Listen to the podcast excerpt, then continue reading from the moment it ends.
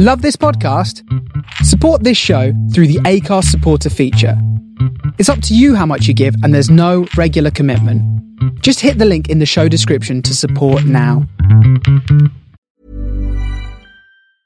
Hiring for your small business? If you're not looking for professionals on LinkedIn, you're looking in the wrong place. That's like looking for your car keys in a fish tank. LinkedIn helps you hire professionals you can't find anywhere else, even those who aren't actively searching for a new job but might be open to the perfect role. In a given month, over 70% of LinkedIn users don't even visit other leading job sites. So start looking in the right place. With LinkedIn, you can hire professionals like a professional. Post your free job on linkedin.com slash achieve today. Ever catch yourself eating the same flavorless dinner three days in a row? Dreaming of something better? Well, HelloFresh is your guilt-free dream come true, baby. It's me, Keke Palmer. Let's wake up those taste buds with hot, juicy pecan-crusted chicken or garlic butter shrimp scampi. Mm. Hello Fresh. Stop dreaming of all the delicious possibilities and dig in at HelloFresh.com. Let's get this dinner party started.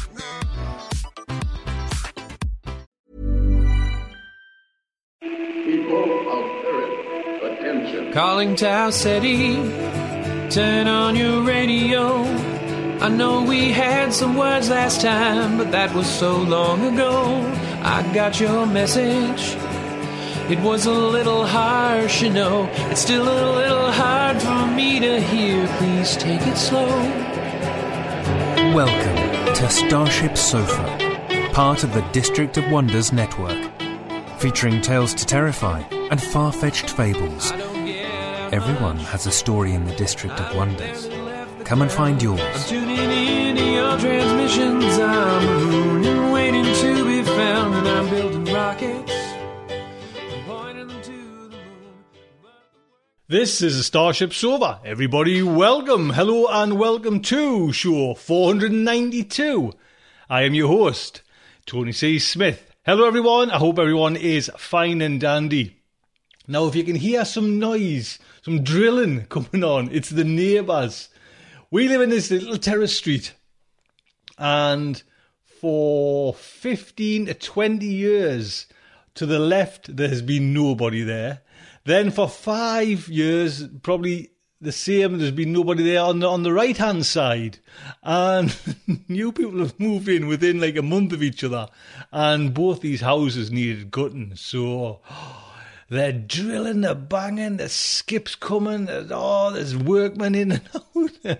Night shift for me at the moment is not, not very good. So if you do hear drilling on and everything like that for show 92, 492, that's, that's the reason why. Before we get into the kind of main show, which is Ghost Girl by Rich Larson, which is just a fantastic story, just a little heads up. We've had, for whatever reason, a number of people pulling out of Patreon and the kind of monthly donations. And I want to keep this want to keep this girl going. Please, we are now kind of touching some months 8,000 people after a month's show, which is a staggering amount.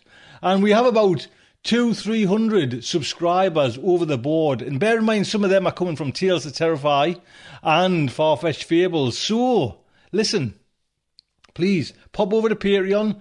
Do the right thing. Do you know what I mean? If you listen to some great stories last week. Do you know what I mean? Allen Steele, absolutely amazing story there. If you want me to keep doing that and keep the District of Wonders going, and I need help. Do you know what I mean? I always do, to be quite honest. I don't often mention it now, but we can kind of do with some help. There's been a kind of a, a fair number for whatever reasons. You know, people's got their own reasons for kind of leaving, and it's not for me to kind of you know hum and haw. But we still like the troops. You know, some back back people coming forward there who hasn't done support the show. So please support Starship Sofa any way you can with a monthly donation. That would be absolutely fantastic. So, the main fiction, and like I say before, it is Rich Larson's Ghost Girl, originally published in War Stories. Rich Larson was born in West Africa and has studied in Rhode Island and worked in Spain, and now writes for Ottawa, Canada. From, so I say, Ottawa, Canada. His short work has been featured on IO9, translated into Chinese, Vietnamese, Polish, French, and Italian. And appeared in numerous years' best anthologies along with most pro paying SF markets. He was the most prolific author of short stories in 2015 and 2016. You can find him at richlarson.tumblr.com. And Rich has also got a Patreon page as well. So there's a link there. If you're doing, you know, if you're doing me, do Rich. That would be fantastic. This story is narrated by Ellie Hirschman. Ellie has just a fantastic voice, but Ellie currently lives somewhere in the Middle East, in a safe part, we hope. As a voiceover professional since 2004, he almost gave up it on altogether but got yanked back in several fine podcasts and audio drama groups. For this, he is grateful. He has a keen interest in learning and imitating accents and is currently working on yours truly, Mr. Tony C. Smith. Here's an impression he'll have a. Can and see man. In his free time, Ellie enjoys cartooning, listening to old time radio drama, and referring to himself in the third person. So, the Starship Sofa is very proud to present. Selling a little or a lot? Shopify helps you do your thing however you cha-ching. Shopify is the global commerce platform that helps you sell at every stage of your business. From the launch your online shop stage to the first real life store stage, all the way to the did we just hit a million orders stage. Shopify is there to help you grow. Shopify helps you turn browsers into buyers with the internet's best converting checkout. 36% better on average compared to other leading commerce platforms because businesses that grow grow with Shopify. Get a $1 per month trial period at shopify.com/work. shopify.com/work. I'm Sandra, and I'm just the professional your small business was looking for. But you didn't hire me because you didn't use LinkedIn Jobs. LinkedIn has professionals you can't find anywhere else, including those who aren't actively looking for a new job but might be open to the perfect role, like me. In a given month, over 70% of LinkedIn users don't visit other leading job sites. So if you're not looking on LinkedIn, you'll miss out on great candidates like Sandra. Start hiring professionals like a professional. Post your free job on linkedin.com slash achieve today. Hey there, it's Michele Norris. I'm host of a podcast called Your Mama's Kitchen. When I travel, I'm usually looking for a way to find a taste of home when I'm not at home. And one of the things I love to do when I am at home is entertain. And Airbnb allows me to do that. When I was in California recently, I rented a house that had a great kitchen. And when we were sitting around the table, we we're all thinking, we're in someone else's house. Someone could be in all of our homes as well. If you have a home, but you're not always at home, you have an Airbnb. Your home might be worth more than you think. Find out how much at airbnb.com/slash host. Ghost Girl by Rich Larson. Read by Ellie Hirschman. Dowdy had another report on his news feed about a ghost girl living in the dump outside Bujumbura. So he put two cokes in a hydro bag and hailed a taxi outside the offices. It was cool season now, and the sky was rusty red. The weather probes were saying, Dust storm, dust storm, remember to shut the windows. Dowdy put his head back against the concrete wall and wondered how a ghost girl living by herself was not yet dismembered and smuggled out to Tanzania. Maybe some entrepreneur was cutting her hair to sell to fishermen. Maybe she was very lucky. The graffitied hump of the taxi bullied its way through bicycles and bleating sheep. Dowdy slung the hydro bag over his shoulder and pulled out his PO license. This was not an emergency, not strictly, but Dowdy did not pay for transit if it could be free. The taxi rumbled to a stop, and when the door opened, it bisected a caricature of President Habarugira, shitting on a rebel flag. He climbed inside and switched off the icy blast air conditioning. Bujumbura Junkyard, Dowdy said, pressing his PO license against the touchscreen. Calculating, said the taxi. The junkyard was a plastic mountain, whatever fence once marking its boundaries long since buried. Bony goats wandered up and down the face, chewing on circuits, while scavengers with rakes and scanners stumped around on the bottom, searching for usable parts or gold conductors. Dowdy had the taxi stop well away before it gutted a tire on some hidden piece of razor wire. It didn't want to wait, but he used his PO license again, and it reluctantly hunkered down. There was a scavenger with no nose and no tag sitting in the sand. Stubble was white on his dark skull. A cigarette dangled from his lips.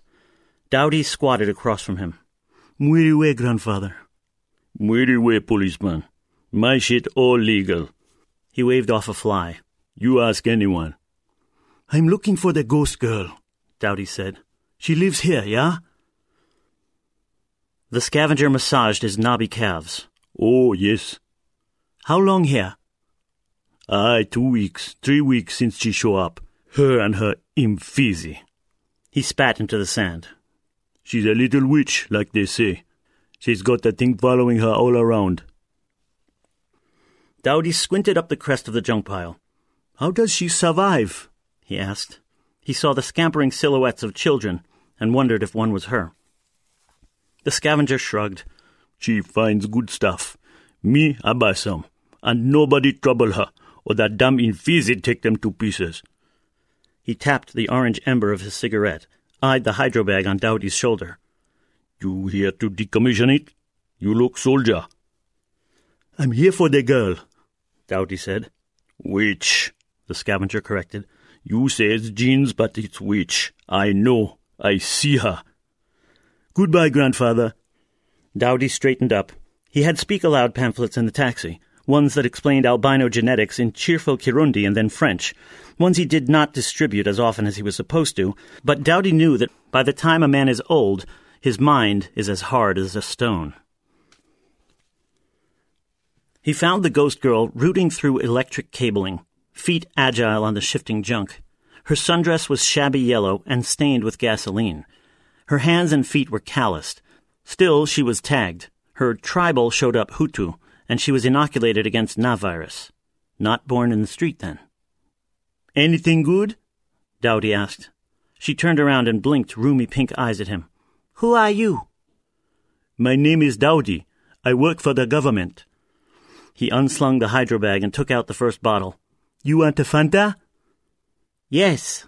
The girl rubbed her pale cheek. Yes, I wanna. Here. Dowdy opened the chilly coke between his molars. Clack. Hiss. He held it out. What's your name? Belize. The ghost girl wound the cable carefully around herself, eyes on the sweating bottle. Set it down, back up some, she suggested. I'll get it. You don't need to be afraid of me, Dowdy said, wedging the drink in a nook of bent rebar. I'm here to take you somewhere safe. Here, here isn't safe for you. He scooted back. Belize, do you know what an albino hunter is? It's safe, Belize said, patting a piece of rusty armor. My dawa is here. She clambered down to get the coke, and all at once something very large burrowed out from the junk pile. Motors whirred as it unfolded to its feet, shedding scrap metal. The robot was sized like a gorilla and skinned like a tank. The sensory suite glittered red at him. Dowdy hadn't seen an Imfizi drone in many years, and the sight jolted him.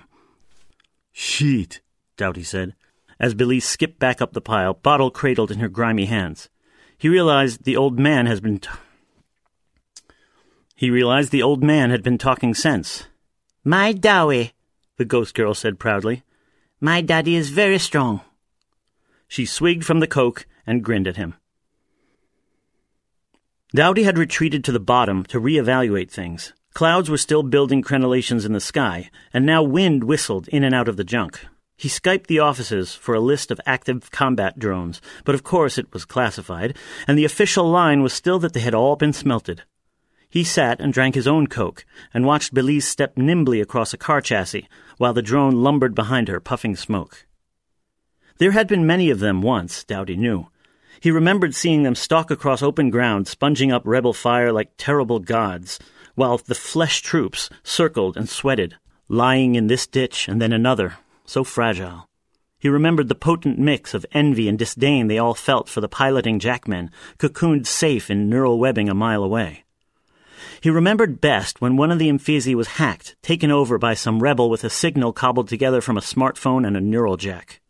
People said later that it had been Rufikiri himself, the razor, the hacker who sloughed off government security like snakeskin. But nobody really knew. Dowdy remembered mostly because that day was when half of his unit was suddenly gone in an eruption of blood and marrow. Dowdy did not trust drones. You see now. The old scavenger was back. He ran a dirty nail around the hollow of his nose. Nobody trouble her. That thing deadly. She has it bewitched. It's malfunctioning, Dowdy said. Not all of them come back for decommissioning. Crude AIs, they get confused. Running an escort protocol or something like that. He narrowed his eyes. Not witchcraft. Lucky malfunction for her, the old man said. Lucky, lucky. Else she would be chopped up, yeah? For Eurocash, not francs. Much money for a ghost. He smiled. A rocket could do in that Imfizi, or an EMP. You have one? I will chop you up, grandfather. Dowdy took a long pull at his drink. If you talk any more of Muti, you live in a new time. What, you don't want to be rich? The scavenger hacked up a laugh. Not for killing children, Dowdy said. Ah, but you were in the war. Dowdy stood up. You were in the war, the old man repeated. You saw the Navirus and burned the villages and used the big knife on the deserters. Didn't you? Weren't you in the war? Dowdy wanted to wrap his fingers around the scavenger's piped neck and squeeze until the esophagus buckled. So he took his coke and walked back up to try again with the ghost girl. The drone had been repairing itself. He could see it now. Swatches of hard foam and crudely welded panels covered its chassis. Spare cables hung like dead plants from its shoulders. It was hunched very still, only swiveling one camera to track Dowdy's approach. Belize was sitting between its feet. Do not come any closer, she said. He might get mad at you. Her brows shot up. Is that Fanta for me as well? No, Dowdy said. He considered it. Too much sugar is bad for you. You won't grow. The Imfizi shifted slightly, and Dowdy took a step back. Belize laughed. My Dawe used to say that. My mother used to say it, Dowdy said, when I chewed too much sugar cane. He watched the drone uneasily. It was hard to tell where it was looking. Did you have a mama? he asked her. I don't remember, Belize said. She rubbed at her nose, smeared snot on her dress. And your Dawe? He's here. Belize slapped the metal trunk behind her. With me. The Imfizi keeps you safe, yes? Like a father. Dowdy maneuvered a rubber tire to sit on. Some of the scavengers down below were using a brazier for tea, and the wind carried its bitter smoke. But maybe it will not always be that way, he said. Drones are not so much like you and me, Belize. They can break. They can fix, Belize said, pointing to the patched carapace. Dowdy remembered much simpler jobs, where the men and women were frightened for their lives and wanted so badly to be tagged to go to the safe house for the government to help them. If the drone decides its mission is over, it might leave, Dowdy said, or it might paint you. Paint me? Paint you a target, Dowdy said, so it can kill you. Belize shook her small white head serene. No, that won't happen. He's my Dawe. Dowdy sipped until his drink was gone. I'll take you to a place with so much food, he said. No more scrap hunting, nice beds and nice food and other children. I'll stay. Belize pointed and Dowdy followed her finger. Take those two. You can have them go with you. I don't like them. Two small boys rummaging in the junk, insect thin arms. One had a hernia peeking out from under his torn shirt. They cast nervous looks up every so often, for the Leviathan drone and the albino girl, and now for the policeman. They don't need my help, Dowdy said. My job is to help you.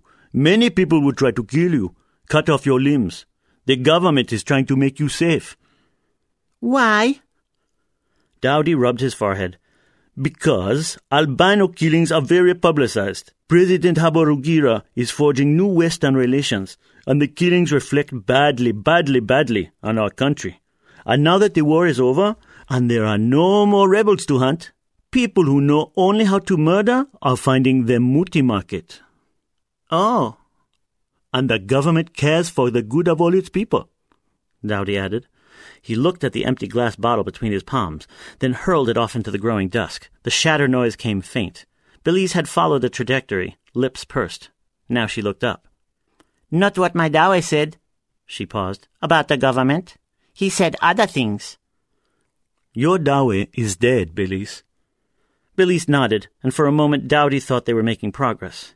He died with the bleeding, she said, with the sickness. But he told me not to worry, because he had a plan. He made his soul go softly into the Mfizi.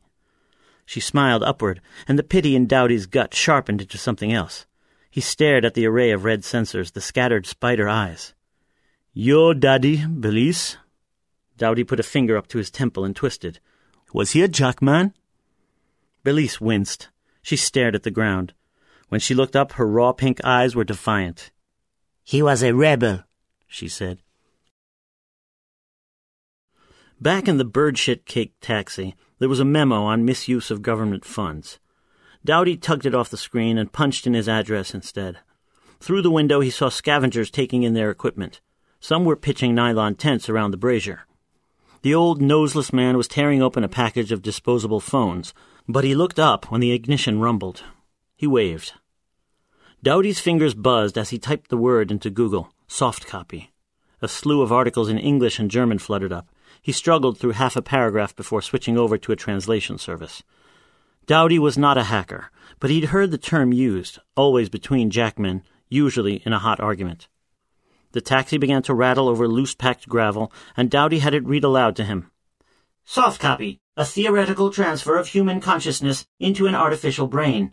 Ramifications for artificial intelligence. Soft copy claim in North Korea revealed to be a hoax. Increased use of neural webbing has led to new questions. Evolution of the human mind. The taxi sent him an expose on corruption in the Burundi police forces as a kicker, but Dowdy hardly registered it as he swung himself out of the vehicle. He scanned himself through the door in the jagged glass topped wall, scattered the pigeons on his apartment's stoop. The stairs went by three at a time, and then he was in front of his work tablet, working the POLICENS like a bludgeon. He pulled up reports from three years ago, death reports. The list was long, long, long. He scrolled through it, and they came to him in flashes. So many Jonathans, and then so many Josephs, good Christian names for godless rebels. And then he found him. Joseph Rufikiri, the Razor, responsible for the longest sustained information attack of the war, for the interception of encrypted troop movements, for the malicious reprogramming of military drones, farm equipment, wind turbines, and once a vibrator belonging to the general's wife. He was dead by Navirus, but survived by a daughter.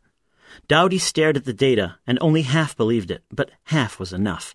He found a rumpled rain jacket under the bed and threw it on, and into the deepest pocket he dropped his old service handgun. Useless, unless he put it right up to the drone's gut, right where the armor had fallen away. Dowdy thought of the blood spray and his comrades jerking and falling like cut puppets as the hacked drone spun its barrels. He thought of Joseph Rufikiri between blood-soaked sheets, whispering to his daughter that he had a plan and that she did not have to worry. He had to know. So Dowdy stepped back out under the swelling sky and hailed a new taxi, one with less graffiti, as it began to storm. The dust felt like flying shrapnel by the time Dowdy struggled out of the taxi, wrapped up to the eyes. It battered and bit his fingers. The sky was dark and its rusty clouds were surging now, attacking. It looked like the scavengers had packed away and found shelter elsewhere, or else their tents had been torn off the ground like great black scabs. Dowdy hurried to where the junk pile could provide some shelter. On his way, a scavenger fled past, stumbling, and then Dowdy saw the blurry shape of a jeep up ahead through the sand. Something besides the storm was happening. He crouched against the wheel well and checked his gun where the dust couldn't reach it. He checked it again. He breathed in, out, and craned his head around the edge of the vehicle. Three Muti hunters, swathed in combat black with scarves wrapped tight against the storm. Dowdy counted three small caliber guns, but could hear nothing now over the howl of the dust. They ducked and swayed on their feet, and the Mfizi drone clanked and churned and tried to track them as the grit assaulted its many joints. Bullets had cratered its front, and bled coolant was being sucked off into the wind. The drone was long since dry of ammunition. and the hunter was caught off guard when it lunged, quicker than Dowdy had ever seen a drone move, then pinioned him to the ground. The other two rounded on it, firing in rhythm. The Mfizi buckled and twitched with the impacts, but then reared up with the hunter's leg still mashed in its pincer, reared higher, higher. Blood spouted as the man tore silently in half. The other hunters reversed now, moving clumsily in the wind, and one hauled a grenade from his back and lobbed. For a moment, Dowdy thought it was a dud, but then a whine shivered in his teeth and the hair on his neck stood up on end, and he realized it was an EMP. The drone shuddered once, twice, froze. The hunters converged. Something clutched onto Dowdy's calf. He looked down, and of course it was Belize, her translucent hands kneading his ankle, and she was crying something, but Dowdy could not read lips. He shook her off. He steadied himself. He ducked around the side of the vehicle and fired twice. The first hunter dropped, swinging on his heel, punched through the skull, and nicked in the shoulder. Dowdy had not forgotten how to kill.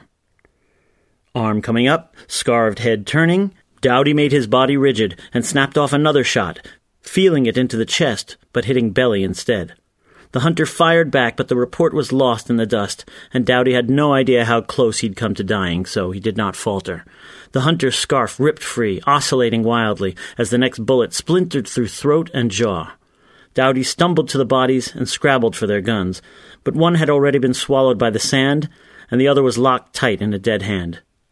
He tried to throw up, but only hurt his ribs. He crawled instead to the Mfizi. Its red eyes were starting to blink back on. Dowdy put a hand on either side of the carapace and leaned close. He stared hard into the cameras. Joseph Rufikiri, he said, mouthing carefully. The drone shuddered. The top half of the chassis rocked back, rocked forward. Dowdy mirrored the nod without really meaning to. He squinted back to where Belize was crouched, covering her eyes against the dust. Her skin was stark white against the black jeep. Tears were tracking through the grime on her face. Dowdy realized he had the gun pressed up against the rusty husk. Do your penance, he mumbled. I do mine. Then he stood up, almost bowled over in the wind, and turned to go. The ghost girl said something to him, but he still couldn't hear. It might have been thanks. Dowdy nodded her on, and she dashed towards her father, now getting to his iron feet. Dowdy went to the jeep and found the two little boys on their bellies underneath. He put his head down. I have a taxi, he said. Come with me. They exchanged looks with their dark eyes and shook dust from their dark heads. Then they wriggled out from under the vehicle, and Dowdy shielded them as best he could with the rain jacket. He looked back only once.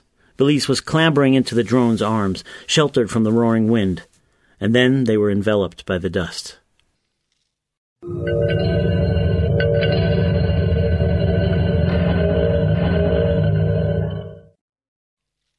And there you go. Don't forget, copyright is Rich. Rich, thank you so much. And Ellie. Man, come back on the show, man. Gentlemen, both of you, thank you so much. Fantastic to have you. What a story, Rich. Lovely. Are you going to be the most prolific in 2017? Eh, is it on? Is it on the track? Let us know. Be nice to get in touch with you, Rich. That was just fantastic. So that is today's show. I do hope you've enjoyed it. Like I say at the very beginning there, we need some help. Please support District of Wonders and Starship Sofa. I want to just keep on going. Do you know what I mean? This is me little retirement, you know, little nest egg. keep it going there. Keeps us off the streets and away from fires. Until next week, just like to say, good night from me. This presentation has been brought to you by the District of Wonders Network, dedicated to podcasting the finest genre fiction. You can learn more about the District of Wonders and their many literary productions at their website, www.districtofwonders.com. Thank you for listening.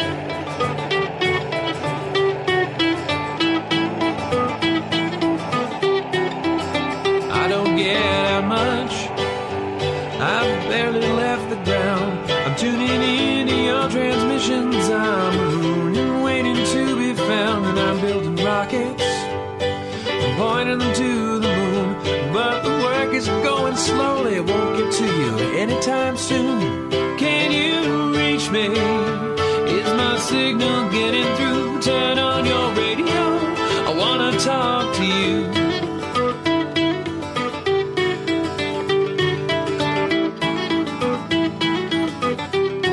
This signal's going light speed. by the time I get my say.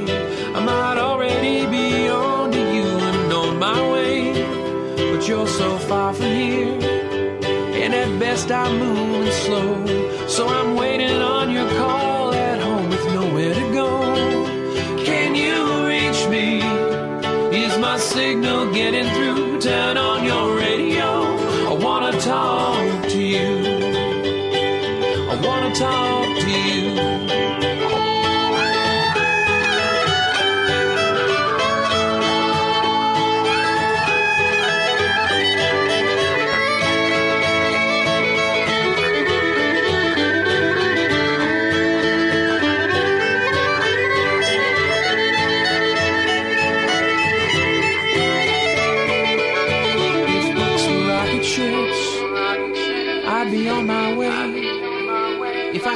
Myself on a radio wave, I might get to you someday. If books were rocket ships, I'd need only the will to fly. I'm still building word by word, and I'll get out there by and by. I'll get out there by and by. I'll get out there. I'll get out there by and by. I'll get out there by and by. I'll get out there,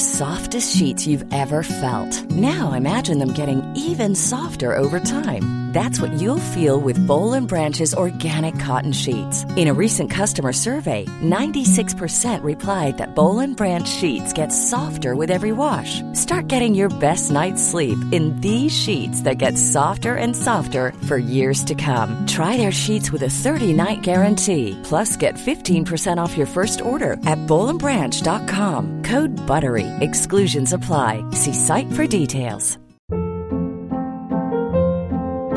Hold up. What was that? Boring. No flavor. That was as bad as those leftovers you ate all week. Keke Palmer here, and it's time to say hello to something fresh and guilt-free. Hello Fresh. Jazz up dinner with pecan-crusted chicken or garlic butter shrimp scampi. Now that's music to my mouth. Hello Fresh. Let's get this dinner party started. Discover all the delicious possibilities at hellofresh.com.